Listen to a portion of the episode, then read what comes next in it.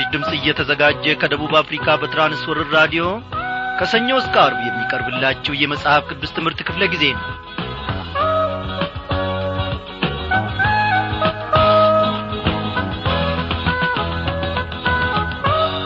ባለፉት የትምህርት ክፍለ ጊዜያችን ሙሉ እግዚአብሔር አምላካችን ሳይለየን እነሆ ሰማያዊ በረከቱን ከጸባወቱ እየላከልን እኔም እናንተም በእምነታችን እንድናድግ ጸንተንም እንድንቆም ልውል እየመከረን ለዚህች ለተወደደች ጊዜ ደርሰናል። እግዚአብሔር ይክበር ይመስገን። እንደምናመሻችሁ በጌታ የተወደዳችሁ አድማጮቼ በዚህን ሰዓት ሁላችሁ ምናልባት በራዲዮናችሁ ዙሪያ ተሰብስባችሁ መጽሐፍ ቅዱሶቻችሁን ማስታወሻ ደብተሮቻችሁን ይዛችሁ ቀረብ ቀረብ ብላችሁ በራዲዮናችሁ ዙሪያ እንደ ተኰለኰላችሁ ይታየኛል። እግዚአብሔር ጥማታችሁን እግዚአብሔር ደግሞ መራባችሁን አይቶ በእውነት በብዙ ባርኮቱ ከጸባወቱ እንደሚባርካችሁ እኔ ስናገር ያላንዳች ጥርጥር ነው። በዚህች ምሽት እግዚአብሔር አምላካችን ከቃሉ ደግሞ ድንቅ በእውነት ድንቅ ነገርን ያስተምረናል። ለእኔም ለእናንተም እስቲ በተዘጋጀ ልብ እንቅረብ ወዳጆቼ ወደ እርሱ ፊት። እስቲ በዚህን ጊዜ ልባችንን በፊቱ እናፍስስ። እርሱ ብርቱ የሆነ ጌታ ነው። እኔና እናንተ በዓለም ውስጥ እያለን ካለኛ በስተቀር አዋቂ ካለኛ በስተቀር አዎ ጉልበተኛ ካለኛ በስተቀር ኀይለኛ ማንም ያለ አይመስለንም ነበር።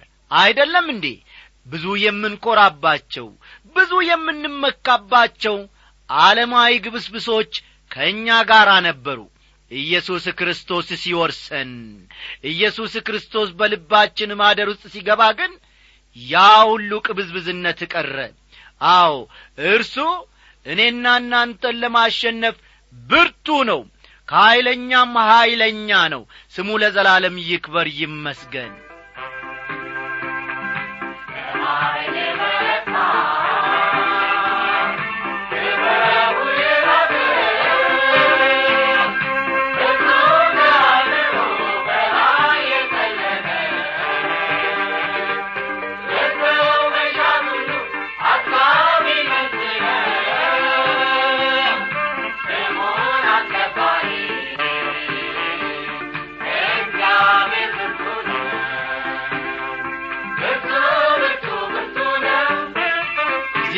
cobertura.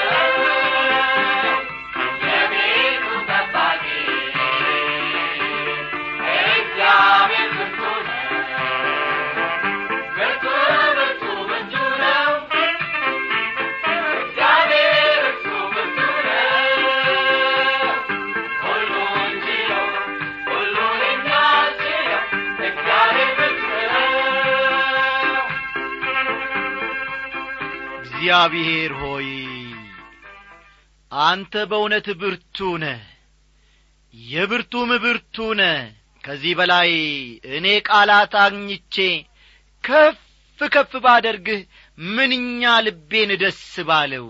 እግዚአብሔር አምላኬ ሆይ የልጆችህ ተሟጋች የልጆችህ ጠበቃ ጠላቶቻቸውን የምትረታ እግዚአብሔር እንዳንተ ያለ ብርቱ ማን ነው? በእውነት ከማደሪያ ስምህን ከፍ ከፍ እናደርጋለን። በዚህ ሰዓት ኖ ከከናፍርቶቻችን የሚፈልቀውን የምስጋናን ቃላት ከጸባዖት እንድትቀበል ልዑሉ ሆይ እንለምንሃለን። እግዚአብሔር ሆይ በዚህች ምሽት ደግሞ ኖ ሰማያዊ ምስጢርን ገላልጠህ ልታስተምረን እንዳለፈውም ትምህርት ክፍለ ጊዜ እንደ ትላንትናውም ምሽት እግዚአብሔር አምላኬ ሆይ ሰማያዊ ጥበብህንና እውቀትህን እነሆ መንፈሳዊ መረዳትን ለልባችን እንድትሰጥና እንድትናገረን እንለምንሃለን። በመድኒታችን በጌታችን በኢየሱስ ክርስቶስ ያው ስም አሜን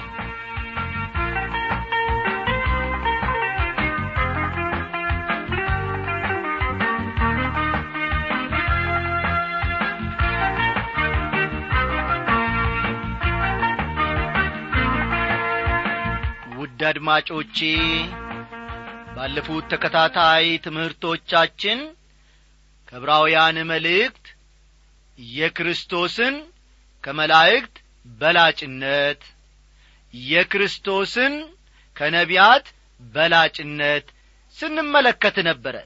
ባለፉት ክፍለ ጊዜያት በእውነት ጌታ መንፈስ ቅዱስ በእኔና በእናንተ ልብ ውስጥ ገብቶ ታላቅ ነገርን እንዳስተማረን እኔ አምናለሁ ወዳጆቼ።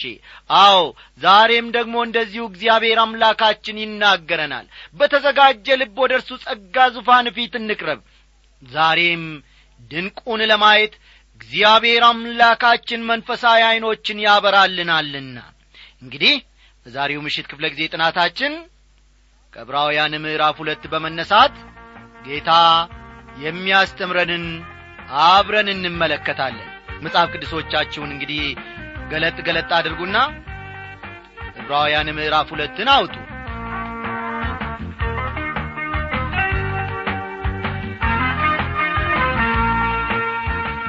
አድማጮቼ ከምዕራፍ አንድ ባለፈው ክፍለ ጊዜ ጥናታችን የክርስቶስን ገናናነትና ክብር ተመለከትን። ይህንን በትላንትናው ምሽት ክፍለ ጊዜ ጥናታችን መጨረሻ ላይ መመልከታችንን ታስታውሳላችሁ። ከምዕራፍ አንድ የክርስቶስን ገናናነትና ክብር ተመለከትን። ከምዕራፍ ሁለት ደግሞ ጌታ ከክብሩ ዝቅ ማለቱን ነው የምንመለከተው። አሁን ከምንማረው ከምዕራፍ ሁለት ጌታችን ከክብሩ ዝቅ ማለቱን እንማራለን ክርስቶስ የሰውን ሥጋ በመልበሱ ከመላእክት ዝቅ ብሏል። ተመልከቱ። ክርስቶስ የሰውን ሥጋ በመልበሱ ከመላእክት ዝቅ ብሏል። ጌታችን ኢየሱስ ክርስቶስ በድንግል ማርያም ማኅፀን ውስጥ ሰው ሆነ የእኛን ሥጋ ለበሰ።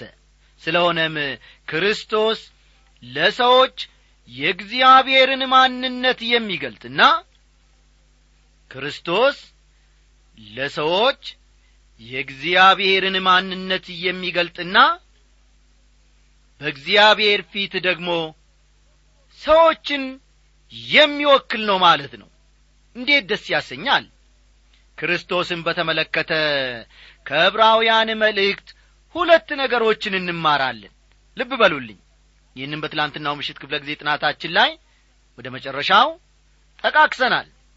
ክርስቶስን በተመለከተ ከዕብራውያን መልእክት ሁለት ቁም ነገሮችን ወይም ሁለት ዋና ዋና ነጥቦችን እንማራለን። የመጀመሪያው ወይም አንደኛው ጌታ ኢየሱስ ክርስቶስ የእግዚአብሔርን ማንነት ለሰዎች የሚገልጥ መሆኑን ፈጠን ፈጠን በሉ። ጌታ ኢየሱስ ክርስቶስ የእግዚአብሔርን ማንነት ለሰዎች የሚገልጥ መሆኑን። በሁለተኛ ደረጃ ደግሞ የምንማረው ጌታችን መድኃኒታችን ኢየሱስ ክርስቶስ በእግዚአብሔር ፊት የሰው ልጆች ተወካይ በእግዚአብሔር ፊት የሰው ልጆች ተወካይ መሆኑን እንማራለን። በእግዚአብሔር ፊት በሰማይ እኔና እናንተን ወክሎ የሚቆም አዳኝ አለ። ይህም አዳኝ መድኃኔ ዓለም ኢየሱስ ክርስቶስ ነው። ሰይጣን ሌት ተቀን በእግዚአብሔር ፊት ይከሰናል።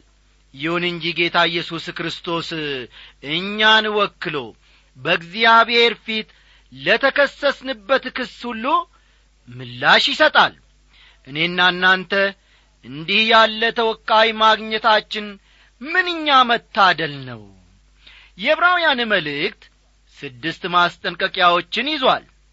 ይህን ልብ በሉ። የዕብራውያን መልእክት ስድስት ማስጠንቀቂያዎችን ይዟል። ወደ ክርስቶስ ረፍት መግባት የሚፈልጉ እስራኤላውያን ከእነዚህ ስድስት ነገሮች መጠንቀቅ ወይም መጠበቅ እንዳለባቸው ነው የዕብራውያን ጸሐፊ አጠንክሮ የሚናገረው። አስተዋላችሁ? የዕብራውያን ጸሐፊ አበክሮ ወይም አጠንክሮ የሚናገረው ወደ ክርስቶስ ረፍት መግባት የሚፈልጉ ወደ ክርስቶስ ረፍት መግባት የሚፈልጉ እስራኤላውያን ከእነዚህ ስድስት ነገሮች መጠበቅ እንዳለባቸው ነው። እነዚህ ማስጠንቀቂያዎች የሚከተሉት ናቸው። ፈጠን ፈጠን እያላችሁ ጻፉ። የመጀመሪያው ከሰማነው ነገር እንዳንወሰድ መጠንቀቅ የሚል ነው። ከሰማነው ነገር እንዳንወሰድ መጠንቀቅ። ዕብራውያን ምዕራፍ ሁለት ከቁጥር አንድ እስከ አራት ባለው ክፍል እንመለከታለን። ሁለተኛ ተጠራጣሪዎች እንዳንሆን መጠንቀቅ። ተጠራጣሪዎች እንዳንሆን መጠንቀቅ። ዕብራውያን ምዕራፍ ሦስት ቁጥር ሰባት እስከ ዕብራውያን ምዕራፍ አራት ቁጥር ሁለት። ከዕብራውያን ምዕራፍ ሦስት ቁጥር ሰባት እስከ ምዕራፍ አራት ቁጥር ሁለት ይህን ማስጠንቀቂያ ይሰጣል። በፈዛዛ ጆሮ እንዳንሰማ መጠንቀቅ።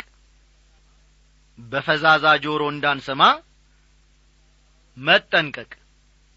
ዕብራውያን ምዕራፍ አምስት ከቁጥር አሥራ አንድ እስከ አሥራ አራት ፈጠን ፈጠን በሉ። አራተኛ ወደ ኋላ እንዳንመለስ መጠንቀቅ። ዕብራውያን ምዕራፍ ስድስት ከቁጥር አንድ እስከ ሀያ ያለውን ይመለከቷል። ምዕራፍ ስድስት ቁጥር አንድ እስከ ሀያ አምስተኛው ማስጠንቀቂያ ደግሞ ክርስቶስን እንዳንንቅ ክርስቶስን እንዳንንቅ መጠንቀቅ ዕብራውያን ምዕራፍ አስር ከቁጥር ሀያ ስድስት እስከ ሰላሳ ዘጠኝ። ምዕራፍ አስር ቁጥር ሀያ ስድስት እስከ ሰላሳ ዘጠኝ። የመጨረሻውና ስድስተኛው ነጥባችን ደግሞ እርሱን ማለትም ኢየሱስ ክርስቶስን እንዳንክድ መጠንቀቅ የሚሉት ናቸው። ልጁን ኢየሱስ ክርስቶስን እንዳንክድ መጠንቀቅ የሚሉት ናቸው ነጥቦቹ። ይህንን ደግሞ በዕብራውያን ምዕራፍ አሥራ ሁለት ከቁጥር አሥራ አምስት እስከ ሀያ ዘጠኝ ባለው መመልከት ይቻላል። ዕብራውያን አሥራ ሁለት ከቁጥር አሥራ አምስት እስከ ሀያ ዘጠኝ ወዳጆቼ በመንፈሳዊ መልኩ ስንመለከተው የአማኞች ስፍራ ሁለት ብቻ ነው። ልብ በሉ። በመንፈሳዊ መልኩ ስንመለከተው የአማኞች ስፍራ ሁለት ብቻ ነው። የመጀመሪያው ወይም አንደኛው የምድረ በዳ ሕይወት ሲሆን ፈጠን ፈጠን በሉ። የምድረ በዳ ሕይወት ሲሆን ሁለተኛው ደግሞ ዮርዳኖስን ተሻግሮ ዮርዳኖስን ተሻግሮ መንፈሳዊ በረከት ወዳለበት ምድር መግባት የሚሉት ናቸው። ዮርዳኖስን ተሻግሮ መንፈሳዊ በረከት ወዳለበት መንፈሳዊ በረከት ወዳለበት ምድር መግባት የሚሉት ናቸው። ይህንንም ከእስራኤል ልጆች ሕይወት መመልከት ይቻላል። ገና በቃዴስ በርኔ በነበሩበት ጊዜ ወደ ተስፋው ምድር ካልገቡ በስተቀር የተሟላ የበረከት ሕይወትን መኖር እንደማይችሉ እግዚአብሔር ለእስራኤል ልጆች ነግሯቸው ነበር። እኛ ክርስቲያኖች መንፈሳዊውን ዮርዳኖስን ተሻግረን ወደ ረፍት ምድር የምንገባው እዚህ ላይ ልብ በሉልኝ። እኔና እናንተ መንፈሳዊውን ዮርዳኖስን ተሻግረን ወደ ረፍት ምድር የምንገባው በኢየሱስ ክርስቶስ ሞትና ትንሣኤ አማካይነት ነው። በጥምቀት ከእርሱ ጋር የተቀበርን በአዲስ ሕይወት ለመኖርም ከሞት ተነሳን። በዚህ በዕብራውያን መልእክት ውስጥ ከተሰጡት ስድስት ማስጠንቀቂያዎች የመጀመሪያውን ማለትም ከሰማነው ነገር እንዳንወሰድ መጠንቀቅ አለብን የሚለውን ቀጥለን እንመለከታለን። እስቲ ዕብራውያን ምዕራፍ ሁለት ቁጥር አንድን እናንብብ። ስለዚህ ከሰማነው ነገር ምናልባት እንዳንወሰድ ለእርሱ ማብልጠን ልንጠነቀቅ ያስፈልገናል ይላል። ይህኛው ኪዳን ከአሮጌው ኪዳን በብዙ መልኩ የሚበልጥ ስለሆነ እኛም ሙሉ ትኩረታችንን የመስጠት ኃላፊነት አለብን። ማንኛውንም የሕይወት ገጽታችንን በተመለከተ በፍጹም ቸልተኛ መሆን የለብንም። ማስጠንቀቂያን ችላ ማለት በጣም እጅግ በጣም አደገኛ ነው። በአንድ ወቅት ዕውቁ የመጽሐፍ ቅዱስ ምሁር ዶክተር መጊ እንዲህ በማለት አጫወቱን። ከብዙ ዓመታት በፊት አንድ በጣም የምወዳት ጸሐፊ ነበረችን አሉን። በኋላ ግን ይቺ የቢሮዬ ጻፊ አሉ ቀጠል በማድረግ ጨዋታቸውን። ይቺ የቢሮዬ ጻፊ በካንሰር ህመም ትታመማለች ወይም በነቀርሳ ህመም ትታመማለች። ሐኪሙ ያለችበትን ሁኔታ በመግለጽ ወዲያውኑ ኦፕራሲዮን ወይም ቀዶ ጥገና እንድትደረግ ቢነግራትም ጸሐፊዋ ግን ከነገ ዛሬ በማለት ጉዳዩን ችላ አለችው። በኋላም ሕመሙ ተባብሶ ምንም ማድረግ የማይቻልበት ደረጃ ላይ ይደርስና ያቺ ተወዳጅ እህት ትሞታለች። ማስጠንቀቂያን ታዲያ ወገኖቼ ችላ ማለት ዋጋ ያስከፍላል ሲሉ አጫወቱን። እውነታቸውን ነው ወዳጆቼ። ማስጠንቀቂያን ችላ ማለት? አዎ ዋጋ ያስከፍላል። ይህንን በተመለከተ የዕብራውያን መልእክት ጸሐፊ በቁጥር ሁለትና ሦስት እንዲህ ይላል። በመላእክት የተነገረው ቃል ጽኑ ከሆነ መተላለፍና አለመታዘዝም ሁሉ የጽድቅን ብድራት ከተቀበለ እኛስ እንዲህ ያለውን ታላቅ መዳን ቸል ብንለው እንዴት እናመልጣለን? ይህ በጌታ በመጀመሪያ የተነገረ ነበርና የሰሙትም ለእኛ ጸኑት ይላል። ወዳጆቼ ከእግዚአብሔር ፍርድ ማምለጫው መንገድ ክርስቶስ ብቻ ነው። እርሱ ራሱ እኔ መንገድና እውነት ሕይወትም ነኝ። በእኔ ካልሆነ በቀር ማንም ወደ አብ አይመጣም ብሏል።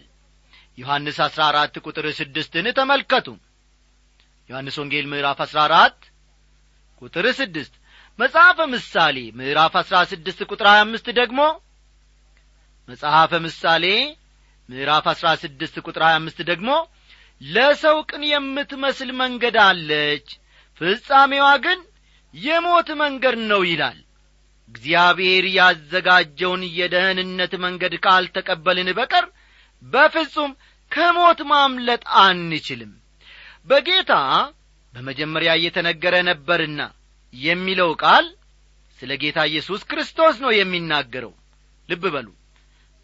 በዚያውም ባነበብነው በቁጥር ሁለትና ሦስት ውስጥ በጌታ በመጀመሪያ የተነገረ ነበርና የሚለው ቃል ስለ ጌታ ኢየሱስ ክርስቶስ ነው የሚናገረው። እርሱ እናንተ ደካሞች ሸክማችሁ የከበደ ሁሉ ወደ እኔኑ እኔም አሳርፋችኋለሁ ብሏል። ወዳጆቼ የሰው ልጅ የጠፋውን ሊፈልግና ሊያድን መጥቶአልና ይላል። የሰሙትም ለእኛ ጸኑት የሚለው በክፍሉ ውስጥ የሞትና የትንሣኤ ምስክር የሆኑትን በየቦታው ወንጌልን በመስበክ ላይ የነበሩትን ደቀ መዛሙርት ነው የሚያመለክተው።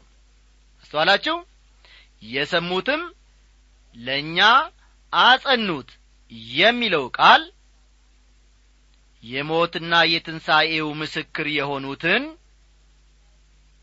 በየቦታው ወንጌልን በመስበክ ላይ የነበሩትን ደቀ መዛሙርት ያመለክታል ማለት ነው። እስቲ አሁን ደግሞ ቁጥር አራትን አብረን እንመልከት።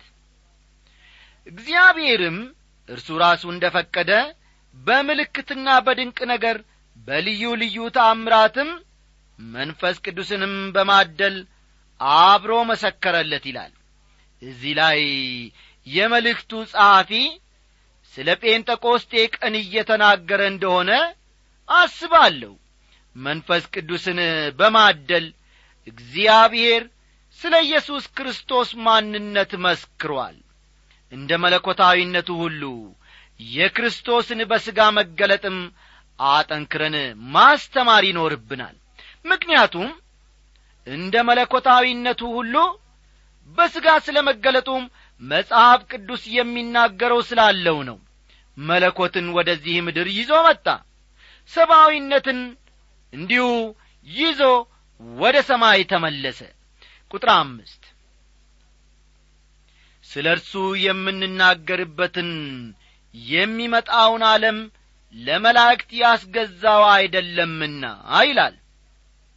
ከዚህ ክፍል እንደምንመለከተው መላእክት አገልጋዮች መሆናቸውን ነው። ወደ ፊትም በዚህ አገልግሎታቸው ይቀጥላሉ። ቁጥር ስድስት ነገር ግን አንዱ በአንድ ስፍራ ታስበው ዘንድ ሰው ምንድን ነው ወይስ ትጐበኘው ዘንድ የሰው ልጅ ምንድን ነው ይላል? ከቁጥር ስድስት እስከ ስምንት ያለው ወገኖቼ ልብ በሉ። ከቁጥር ስድስት እስከ ስምንት ያለው ከመዝሙር ስምንት ከቁጥር አራት እስከ ስድስት የተወሰደ ነው። ከመዝሙር ስምንት ከቁጥር አራት እስከ ስድስት ካለው ክፍል የተወሰደ ነው። እስቲ እዚህ ላይ ቆም ብለን ለመሆኑ ሰው ማን ነው ሰውስ ምንድን ነው በማለት ራሳችንን እንጠይቅ። የሰው ልጅ እጅግ ታናሽ በሆነች ፕላኔት ውስጥ የሚኖር ታናሽ ፍጡር ነው።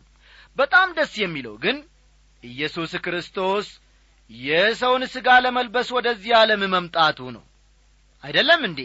አዎ እኔና እናንተን ደስ ሊለን የሚገባው ነገር ቢኖር ኢየሱስ ክርስቶስ መድኃኔ ዓለም የሰውን ሥጋ ለመልበስ ወደዚህ ዓለም መምጣቱ ነው።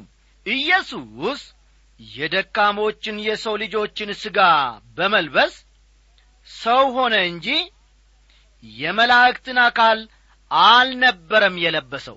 ይሄ አስደስታችሁ ምን? እስቲ ነጥብ እንደ ገና ልድገምላችሁ። ጌታችን ኢየሱስ ክርስቶስ የደካሞችን የሰው ልጆችን ሥጋ ማለትም የእኔና የእናንተን ሥጋ በመልበስ ሰው ሆነ እንጂ የመላእክትን አካል በመልበስ አልነበረም ወደዚህ ምድር የመጣው። እኔ ይሄ እጅግ ያስገርመኛል። የእግዚአብሔር አሰራር ድንቅ መሆኑን ከዚህ እጅግ እረዳለሁ። በሥጋዊ አካሉ የሰው ልጅ ማለት አይደለም። አይደለም እንዴ? አው በሥጋዊ አካላችን እኛውን ራሳችንን ብንመዝን እኛ ምንም ማለት አይደለንም። የተገነባባቸውን ኬሚካሎች ለሽያጭ ገበያ ብናቀርባቸው ከጥቂት ብሮች የበለጠ ዋጋ ሊያወጡ አይችሉም። አይደለም እንዴ? አዎ ሥራ ላይ የዋሉትን ኬሚካሎች እንደ ገና ሥራ ላይ እንዲውሉ ገበያ ላይ ብናቀርባቸው ማን ይገዛናል? በሌላ አባባል ደግሞ እስቲ ያለቀ ባትሪ ድንጋይ ይዘን ገበያ ብናወጣ ማን ይገዛናል? ማንስ ይቀበለናል? በአይምሮ ደረጃም ቢሆን የሰው ልጅ ብዙ እንዳወቀና እንደ ተመራመረ ያስብ እንጂ ያወቀ የመሰለውን ያክል ገና አላወቀም። ስለሆነም አእምሮን በተመለከተ የሰው ልጅ ምንም ማለት አይደለም። ለመሆኑ ስለዚህ ስለምንኖርበት ፍጥረት ዓለም ምን ያክል እናውቃለን? ስለምናውቀውስ ነገር ምን ያክል እርግጠኞች ነን? ታዲያ የሰው ልጅ ይህን ያክል ደካማ ፍጡር ሲሆን ሳለ እግዚአብሔር ለእርሱ ይህን ያህል ማሰቡ የሚገርም አይደለም ብላችሁ ታስባላችሁን? ቁጥር ሰባት። እስቲ ይህንን ክፍል አንብበን የዛሬውን ትምህርታችንን እንደመድማለን። ከመላእክት ይልቅ በጥቂት አሳነስከው። የክብርና የምስጋና ዘውድ ጫንክለት በእጆችም ሥራ ላይ ሾምከው። ሁሉን ከእግሮቹ በታች አስገዛህለት ይላል። እግዚአብሔር ሰውን የፈጠረው ከመላእክት ጥቂት አሳንሶ ነበር። መዝሙር ምዕራፍ ስምንት ይህን በሚገባ ግልጽ አድርጎታል። ተመልከቱ። እግዚአብሔር ሰውን የፈጠረው ከመላእክት ጥቂት አሳንሶ ነው። ከመዝሙር ምዕራፍ ስምንት ይህን በሚገባ መረዳት ይቻላል። ከመላእክት ይልቅ እጅግ የሚበልጠው ጌታ ከመላእክት አንሶ ለመገኘት ወደዚህ ምድር መጣ ወዳጆቼ። መልአክ ሳይሆን ጌታችን ምን ሆነ? ሰው ሆነ። ይህም የሆነው ስለ እግዚአብሔር ማንነት ለሰዎች ለማስተማር ነበር። ከዚህም በላይ በእግዚአብሔር ፊት የሰውን ልጆች ለመወከል ነበር ኢየሱስ ይህን ያደረገው። የሰውን ልጅ በተመለከተ መጀመሪያ እግዚአብሔር ስለ ነበረው ዓላማ ሲያመለክት ደግሞ ሁሉን ከእግሮቹ በታች አስገዛህለት ይላል። ይህ ልብ በሉ።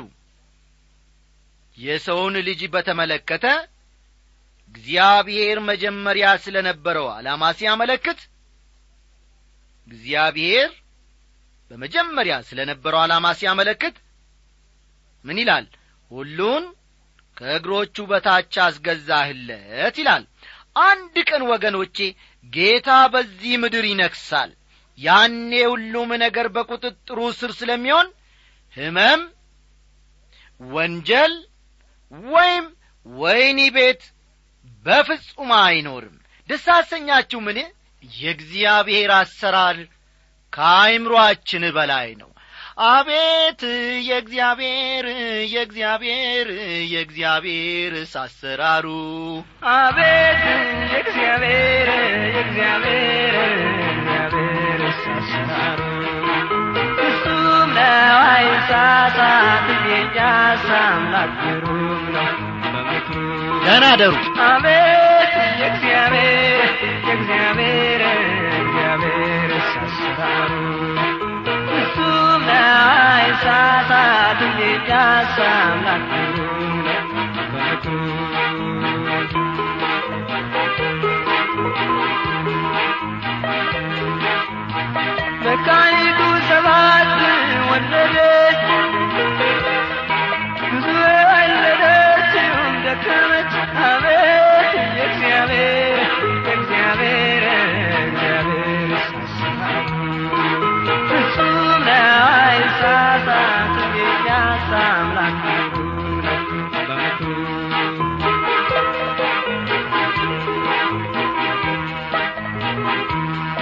ካሳዳጆቿና የነበር የሳውን ደንዳና ልብ ተሰበረ። አቤት የእግዚአብሔር የእግዚአብሔር እግዚአብሔር አሰራሩ ፍጹም ነው አይሳሳት የእኛስ አምላክ